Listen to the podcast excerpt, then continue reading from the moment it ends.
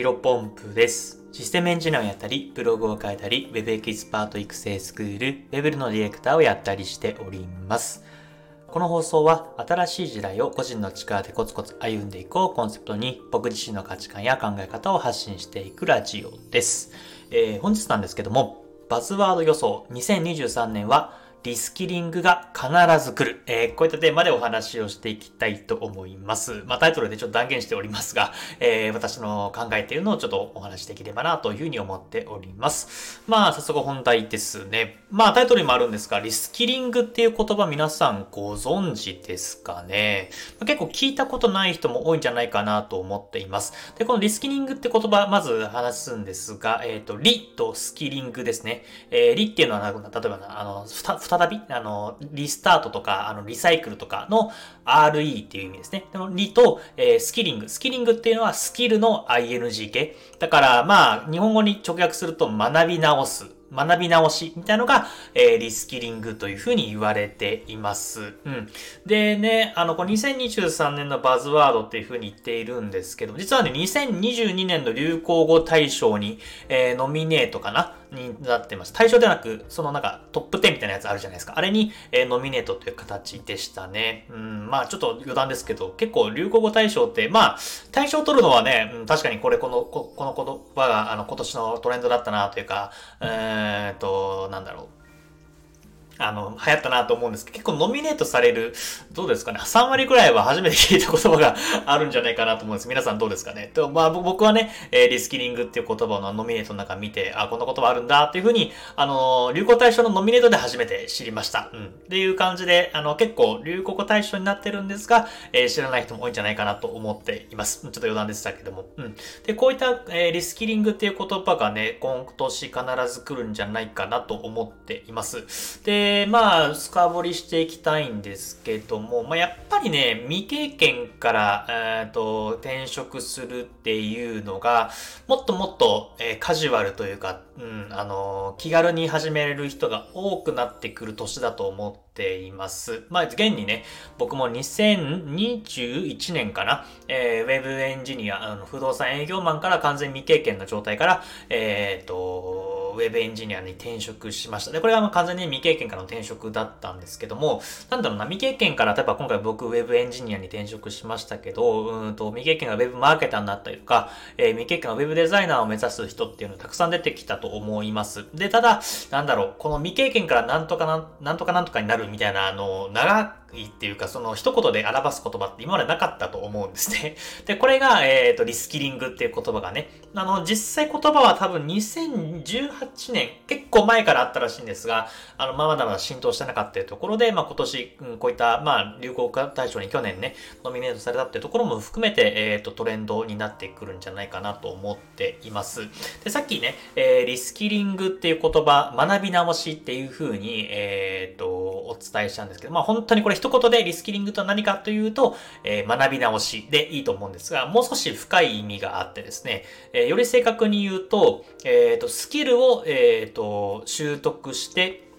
未経験のスキルを取得して、新しい業務や職業に就くこと。これが、えーリスキリングの定義というふうに言われています。まあ、正確な定義ですね。うん、なので、これね、えっ、と、個人にももちろん当てはまるんですけども、企業の中でも、えー結構注目されてるワードです。なんかね、あの、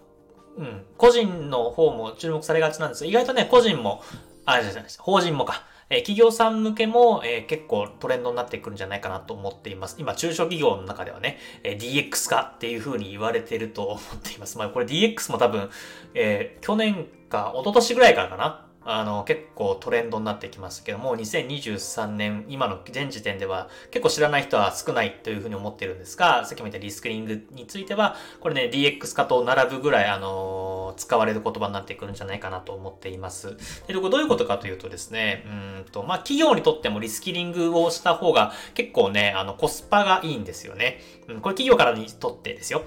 例えば、うんと、自分たちの企業のホームページを、まあ、新しくものすごくおしゃれなものにするって考える、するとじゃない、するじゃないですか。ってなると、基本的に現代だと、えっ、と、ウェブの、えっ、と、サイト、ウェブサイトを作る、まあ、企業さんにお願いしたりとか、まあ、最近だと、と、えー、それこそウェブサイトを作る、まあフリーランスの人に委託をして、まあ、おしゃれな感じで作ってもらうみたいなことが結構主流になってると思います。ただこうするとね、えっ、ー、と結構大規模なものを作るとしたら30万、50万、まあ場合によって100万ぐらいかかってくるわけですね。で、ここでリスキリングっていう言葉があるとですね、まあ社内の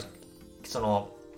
えっ、ー、と、IT 部門の、あんまり詳しくないとしても、例えば外部とかね、えー、えっ、と、従業員に学んでもらって、その学んでもらったスキルをそのまま会社の中で、えー、ウェブサイトを作ってもらうと。まあ、そうすると多分その人には50万、30万という費用をかけず、まあ、例えばですけど、まあ、ちょっとそこは会社によると思うんですが、あの、リスキリング、例えばウェブサイトの能力が、スキルが身についたから、えー、昇給。まあ、例えば会社だから、まあ、わかんないですけど、1万円とか、まあ、高くても3万円ぐらいの昇給がせいぜいなとこかなと思うんですが、まあ、そんな感じでですね、まあ、月1万とか3万を上げるだけで、えっ、ー、と、自分たちのサイトが作れるっていうのは、まあ、企業にとってものすごくコスパがいいんじゃないかなと思っています。まあ、やはりこれからね、えー、少子高齢化がより進んできて、まあ、企業さんも、企業自体も、まあ、優秀な人材を確保する、うんと、あとは逆にそれができないので委託するっていうと、もう、ね、あの、採用できないし、費用もかかってどうしようもなくなるわけなので、やっぱりここはね、自分、今、現時点で、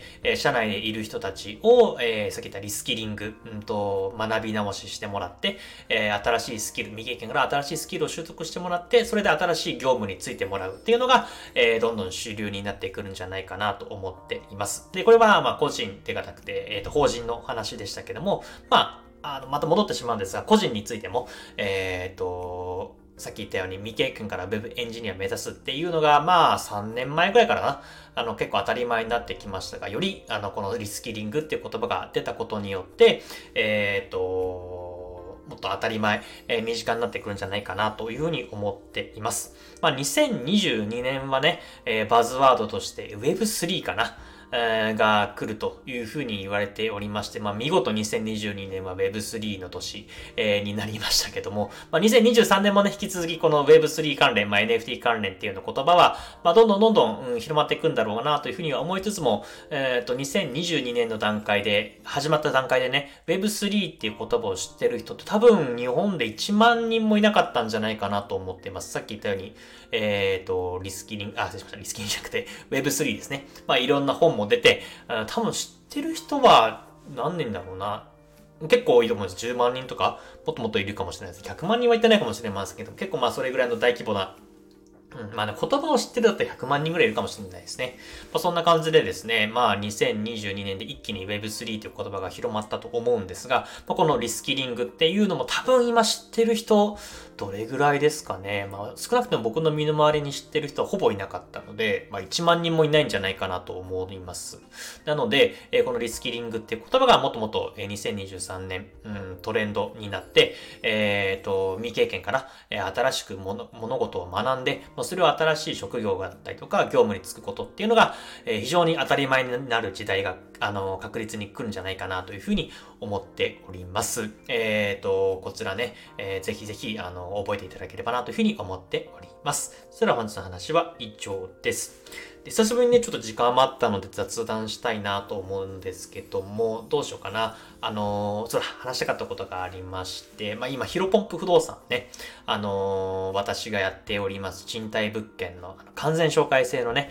えー、賃貸物件を部屋探しのサービスなんですけども、本当にね、あの、ありがたいことにですね、めちゃめちゃ今、あの、お問い合わせというか、あの、部屋探しのお手伝いの問い合わせが来ております。若干僕ね、パンク気味ではあるんですけども、せっかくね、お問い合わせいただいておりますので、まあ、できる限り、あの、僕のスケジュールとかも最優先して、あの、ぜひね、気に入っていただける物件が、がご紹介できるように、えちょっと頑張っていきたいなというふうに思っております。まあ、やっぱりね、こういうふうに完全紹介制にしてよかったなというふうに思っていますが、まあ、やっぱりまあ、知らない人人だと結構ね、消耗しがちなんですが、まあ、紹介だったりとか、えー、知ってる人だからこそですね、まあ、僕自身も親探しをしている中でも、単純に、あの、楽しいというか、お話しするのが楽しいし、うん、まあ、お互いにとっていい、良かったなというふうに思っています。まあ、これについてはね、また改めてどこかでお話できればなというふうに思っております。それではですね、本日も新しい時代を個人の力で、えっ、ー、と、コツコツ歩んでいきましょう。えっ、ー、と、寒いですが、お疲れ様です。失礼します。